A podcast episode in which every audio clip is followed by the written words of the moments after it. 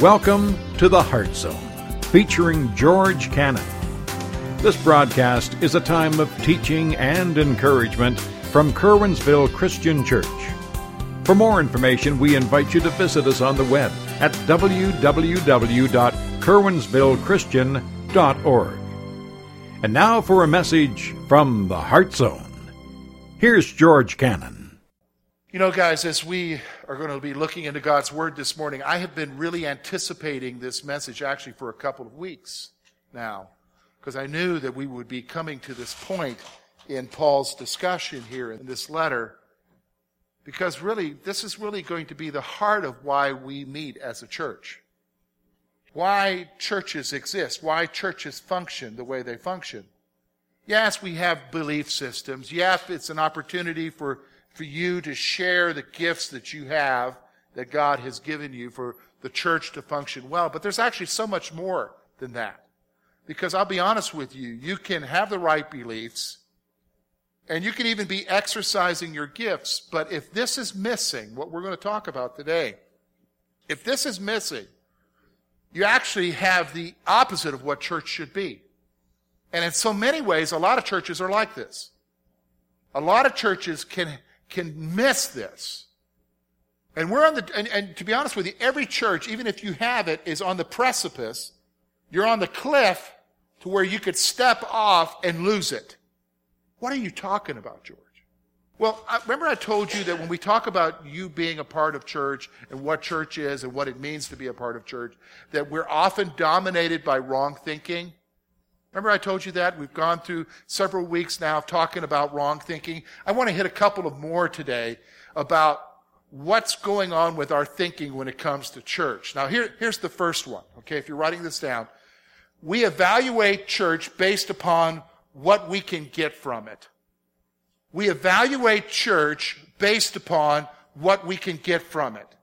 And, and, that's what North American Christianity is. I mean, if I don't like it here, if I don't like the music, you know what? They played a cajon today. If I don't like the cajon, I'd rather go have a full drum set working. You can go to another church and trust me, there's a lot of churches out there now in our area that have full drum sets. I can go to that church. Or if I don't like that preacher's preaching, I don't like the type of messages he gives, just look around a little bit and you can find a church where the guy gives the kind of messages that you like or the gal gives the kind of messages that you like. We live in a consumer society where everything is based upon what you like and what you want. And you can choose what you want in church. And so we evaluate church based upon what can I get from it? In fact, here's what I've heard so many times before now. I'm sure it's been said of me. I've heard it said of other pastors. You see somebody and you say, Oh, why aren't you going to that church anymore? Well, the messages don't speak to me. I'm not getting anything. First of all, can I, do you see the problem with that? Like your whole purpose for coming to church was a message? What's wrong? That's again comes right out of that wrong thinking we talked about before, where church is nothing more than a service to attend, right? That's wrong thinking, right? Because church has to be more than just the preacher, right? And for you to say that you're not getting something out of it, that comes right into our wrong thinking today. What? That we evaluate church based upon what we can what? Get from it. It's not what you get from it. Do you understand what I'm saying? Church is not what you get from it. You got to understand that. That's what's going on here. We've got this wrong thinking. Here's the second wrong thought. Like the culture, we think in terms of self. Have you noticed we're in a self-oriented culture? Have you noticed that? We're in a self-oriented culture. It's, it's, it permeates every aspect of our life. From the commercials. Have you noticed that the reason why they do the commercials the way they do is to appeal to something within yourself to get you to buy the what? The product? Even though they're weird and postmodern and they make no sense, it's still there to try to appeal to you to buy their product. The way the aisles are set up. Have you noticed that? The way the aisles are set up, there's a science to it in, in, in, in merchandising today. The way the aisles are set up at Walmart or at Save-A-Lot or anywhere is so that it appeals to you to what? Buy it. Like you go by and you see that Snickers bar at the checkout because you got to wait a while because the guy in front of you's got like a hundred items and the light, lights flashing and you're looking there and there's the Snickers bar. And the price says 90 some cents. And you're thinking that's a good deal. Only if you went over to the candy aisle, you could get a whole sleeve of Snickers for 90 some cents. But they only have the individual portion, which is you don't want a whole sleeve, you just want one. Well, you're going to pay for it, aren't you? Because we're in a society that thinks totally in terms of self. Now, here's what we do we take that to church. We have the same expectations in coming to church. We have that expectation in terms of music. We have that expectation in terms of preaching and everything. Every, what kind of activities? Well, you don't have activities that meet my needs or our needs as a family.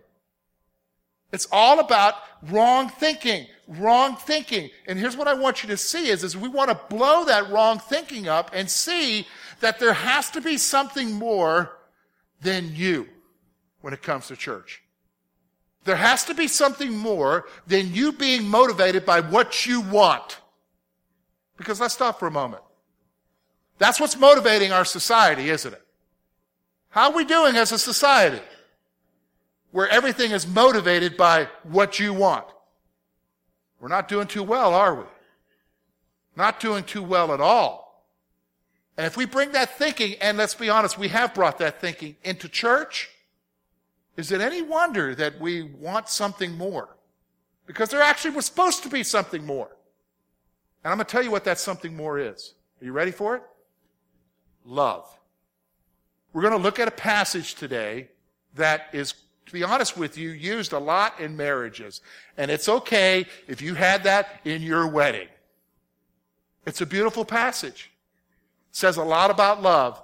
And that's okay. But can I be honest with you? The context of the passage, are you ready for this? Don't stone me. Has nothing to do with marriage. It has to do with church and why we do what we do in church. In fact, why do you do what you do in church? It has to be about love. Did you understand what I'm saying? So here's what we're going to do. We're going to look at this passage together. We're actually going to start. The passage actually begins over in chapter 12 of 1 Corinthians. We're going to start at verse 28 and we're going to go up to verse 8 of chapter 13. So notice with me what Paul writes. Verse 28. He's talking about spiritual gifts. He's talking about you being gifted by God. He says this. And God has appointed these in the church. First apostles, second prophets, third teachers, and after that miracles, then gifts of healing, helps, administration, variety of tongues. Are all apostles? Are all prophets? Are all teachers? Are all workers of miracles? Do all have gifts of healing? Do all speak with tongues? Do all interpret? But earnestly desire the best gifts. And yet, I will show you a more excellent way. Though I speak with the tongues of men and of angels and have not love, I become a sounding brass and a clanging cymbal. Though I have the gift of prophecy and understand all mysteries and of knowledge, and though I have all faith that I may remove mountains, but I have not love, I'm nothing.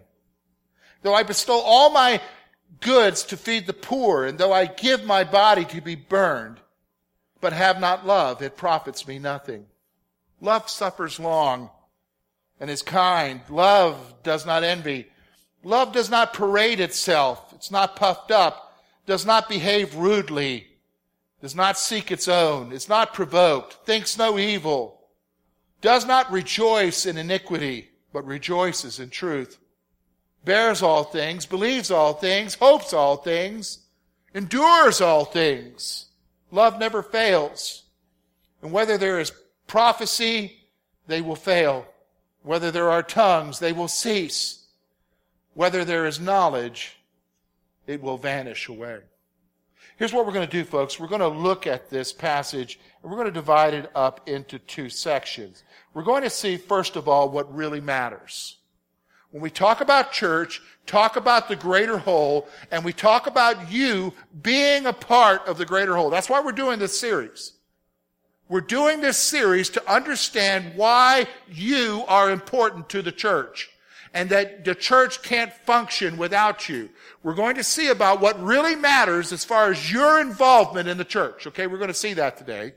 And then we're going to look at the important part. So let's look at what really matters. Look with me, verse 28. He says this 28 through 31. And God has appointed these in the church, first apostles, second prophets, third teachers, and after miracles, then miracles of healing, helps, administrations, variety of tongues. Are all apostles, are all prophets, are all teachers, are all workers of miracles? Do all have gifts of healing? Do all speak with tongues? Do all interpret? But earnestly desire the best gifts, and I will show you a more excellent way. Here's what I want you to see. What really matters is this. God has given a variety of gifts to the church. First thing you gotta understand. He gives a list there. Some of them have no purpose today, like apostles. But here's the point. He goes on and says that there are all these other gifts. God has given to the church a variety of gifts. Now, oh, okay, I want everybody to do this, okay? All right, because, because I want to make sure you're awake and alive, okay? All right. I want you now, rather than just focusing on me, I want you to do this. I want you to turn your head this way and then just kind of slowly turn around and scope out everybody in here. Okay? Look them all out. Look around. See everybody here? Okay? I know some of them are scary. They're thinking the same thing about you. Okay? All right? So just kind of look around here. See everybody here? Okay, now, here's what I want you to understand. As you looked around, there's quite a few people here, right? Okay. All right. Every one of them has a gift to be used in the church. And here's the other thing it's different than your gift. Now, some of them maybe have a gift like yours, but even their gift is a little bit different than your gift. There is a variety of gifts here that God has given. Do you understand what I'm saying? God has given everybody a gift here to be used for the benefit of the church. You are important to the church. Haven't I told you that already several weeks now? We're up to week five. I haven't said that. Stop saying that. Week five now, you're important to the church. You may, if you want to, write that down. Write it down. You're important to the church. And number two, the church can't function without you. Why? Because God gave you a gift to be used in the church, right? All right, everybody got that? Okay, surely after five weeks you got that. Here's what I want you to see the second thing though. Because what really matters, can I tell you something? You're going to say, wait a minute, now that's a contradiction. What really matters isn't the gift you have. Whoa, wait a minute, George, hold on. You just said I'm important. I can't, church can't function without me. Now you're telling me it doesn't really matter? No, it's important. Because God gave it to the church. He gave you with your gift to the church. It's important. Yes, it's important. But it's not the most important thing. Do you understand? There's a difference, isn't there? You're important, but it's not the most important thing. What's the most important thing? What really matters? Here's what I want you to see. Look at what he says there in verse 31 but earnestly desire the best gifts. So, okay, earnestly look for it, look to use your gifts. He's telling you, go for it, figure it out, do what God's telling you to do, but look at what he says here. And yet, I will show you a more excellent way, something even better. There's actually something more important than you exercising your gift. Now, let me just stop for a moment. It's important that you get involved. You understand? That's why we're doing this series. But there's something even more important. What is it? Here it is. In fact, my second point. There is something more important than your personal gifts. And it's what we're talking about today. Love. Love. That's got to be the reason. That's got to be the motivation. Because here's, here's what I want you to see. Gifts are important. Gifts are wonderful. Gifts were given by God to be used in the church. But if the reason for using them isn't right, here's what will happen. You'll burn out. If your motivation for using your gift is selfish, you'll get discouraged. You'll get to the place, listen to me, you'll even get to the place where you will feel like, and this happens, that nobody appreciates you. Ever been there? Come on, mom. Come on, mom. You ever felt that way? You do, do the laundry for your kids, making the meals. Your hubby comes home, kicks off his dirty shoes, walks around with his stinky feet, throws his underwear everywhere. Do you know what I'm saying? Nobody's appreciating you. Dad, you got your own reasons too, you feel that way. But listen.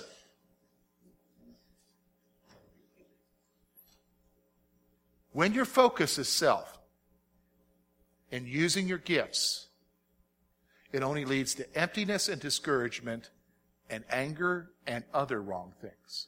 Do you understand what I'm saying? This is why he's saying, God gives a variety of gifts. Isn't that wonderful? We're all important. We're all needed. But there's something more. There's something more that's more important than your personal gifts. There's something more than your personal gifts. And this is what we've got to grasp in church. This is what keeps the church from functioning the right way. Because if we or any of us have this concept that church is only going to be there because of my personal gifts, then we're missing it. Because here's what the most important thing is. The most important thing I've already mentioned to you is what? Love. See, this is the, this is the context of the passage. Yes, you can use it for your wedding or your daughter's wedding or your granddaughter. You can use it, that's fine, it's okay. You can hang it on the wall, whatever. But it's about the church and what motivates people in the church. Do you understand? Or what should motivate people? So let's talk about it. The most important thing. Most important thing.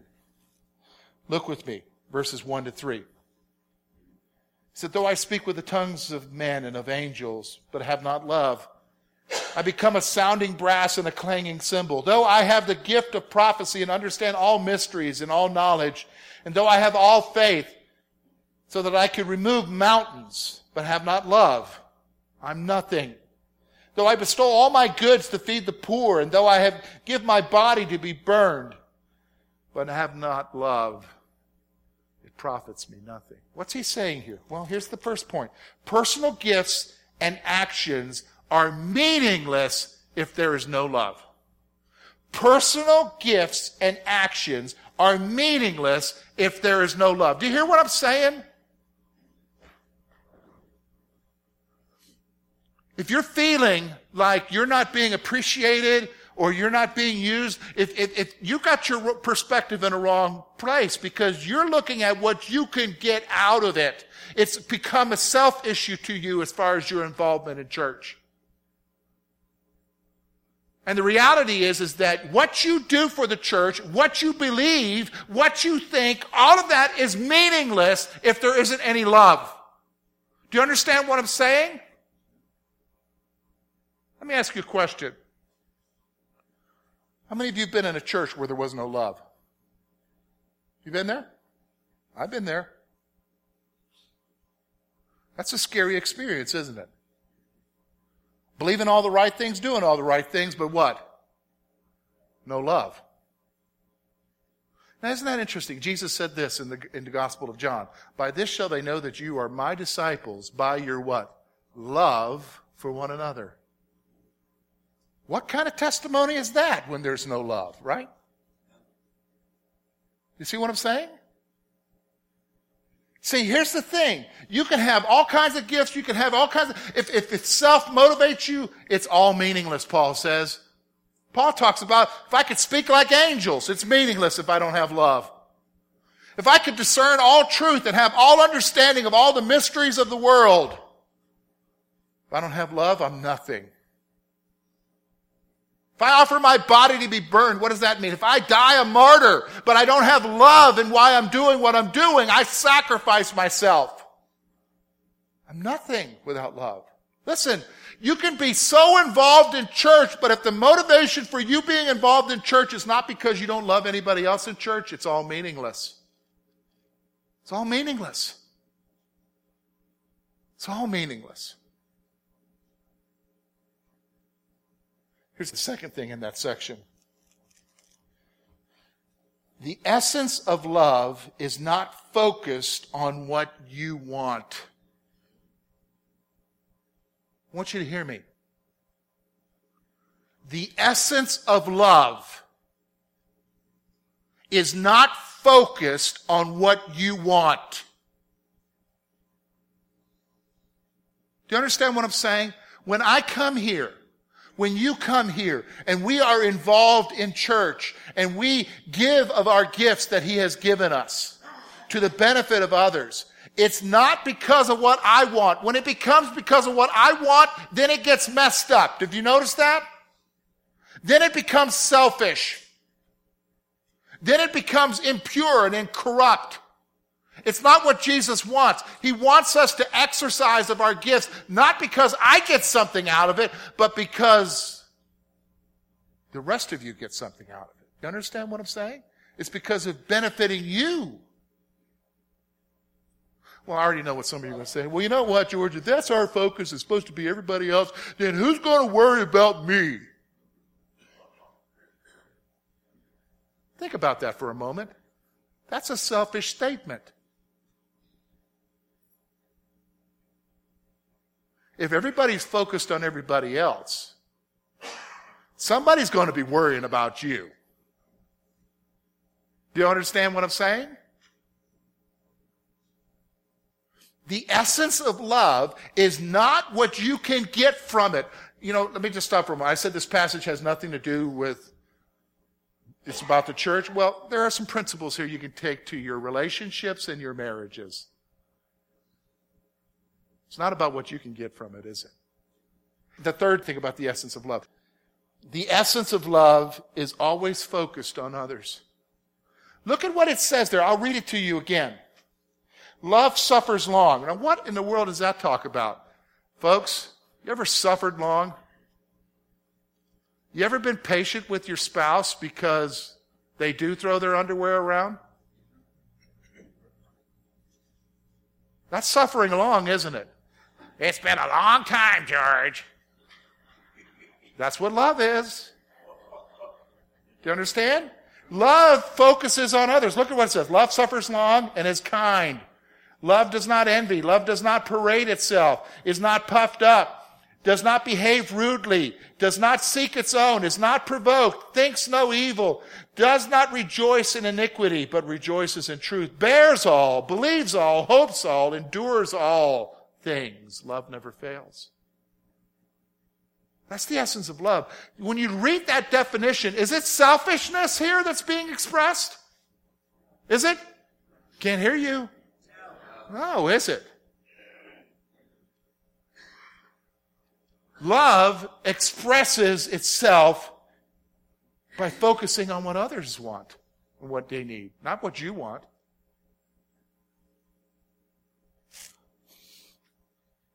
Here's the final thing. Verse 8 to me is a powerful verse. Love never fails, but whether there is prophecies, they will fail. Whether there is tongues, they will cease. Whether there is knowledge, it will vanish away. What's he talking about? Your gift, your gift that you have that you're exercising here is going to disappear at some point. Do you realize that? But I'll tell you what stands forever. Love. So here's the final point. Here's point number eight. The impact of love outlasts any impact your spiritual gift can make. The impact of love outlasts any impact that your spiritual gift can make. Do you realize that? I thought about that this week. I've been actually thinking about it all week long. I've been a believer now 30 years. I think about being a young Christian and even when I wasn't a Christian, and I think about two men that came to my mind immediately when I read verse 8. Both men are home now with Jesus. One was a scoutmaster. His name was Frank Yandel, Presbyterian, who loved Jesus. Had the greatest impact on me as a young man. Greatest impact on me. Created within me a desire to know about God in his own way. Not in a preachy way, but in his own way. That man had love for the kids that he worked with. That outlasted, I can't even remember any of the other leaders I had. Do you understand what I'm saying? I don't even know who, I can't even remember their faces. The other man was a man by the name of Mr. Gleason, a Nazarene preacher, worked at Liberty University. He had a tremendous impact on my life. He's now dead and gone on to be with Jesus. There were all kinds of other, there are all kinds of teachers. I can't remember half of them anymore. See, it's not the exercise of your gift. Have you noticed that about when you're in church a long time? People don't remember the people who, who were doing their, doing their gift and doing all this stuff, but they remember the people who what? Love people. Don't they? Some of you are remembering now people in the churches that you were a part of. You don't remember the person that was always volunteering and always doing something. You remember the people that loved. And they're the ones that you hold in high esteem, aren't they? Aren't they? See, this is what he's saying. Gifts will pass away. But love never fails. See, listen, okay, so where are we going with this, George? Well, here's where we're going with this. I want you to listen to me. As we've been talking about the greater whole, and it is true. Number one, you are important to the church. You haven't written that down, write that down. You are important to the church. Number two, the church cannot function without you. Do you hear what I'm saying? The church cannot function without you because you've been gifted by the church for a reason. But there's a third thing now that I want you to hear me about that is so important. If our church is not filled with God's love, it's all meaningless. If our church is not filled with God's love, it's all meaningless. Do you understand me? Do you understand me? This is what our culture needs. It doesn't need a moral police. Do you hear what I said? It doesn't need a moral police. People know when they're doing wrong. What it needs is a place where they know that they will be loved and helped through the wrong things that they do because Jesus is the one who cleans them up, right? Right? I hope you believe that. Thank you for being with us this morning. And we trust that today's message has been both challenging and an encouragement to your heart. At Curwensville Christian Church, a warm welcome is always extended to you. We're located at 700 State Street, Curwensville, Pennsylvania. For more information about our ministry, please visit us on the web at www.curwensvillechristian.org. Now, on behalf of George Cannon and the entire church family, we hope that you will look to the Heavenly Father in all that you face this coming week.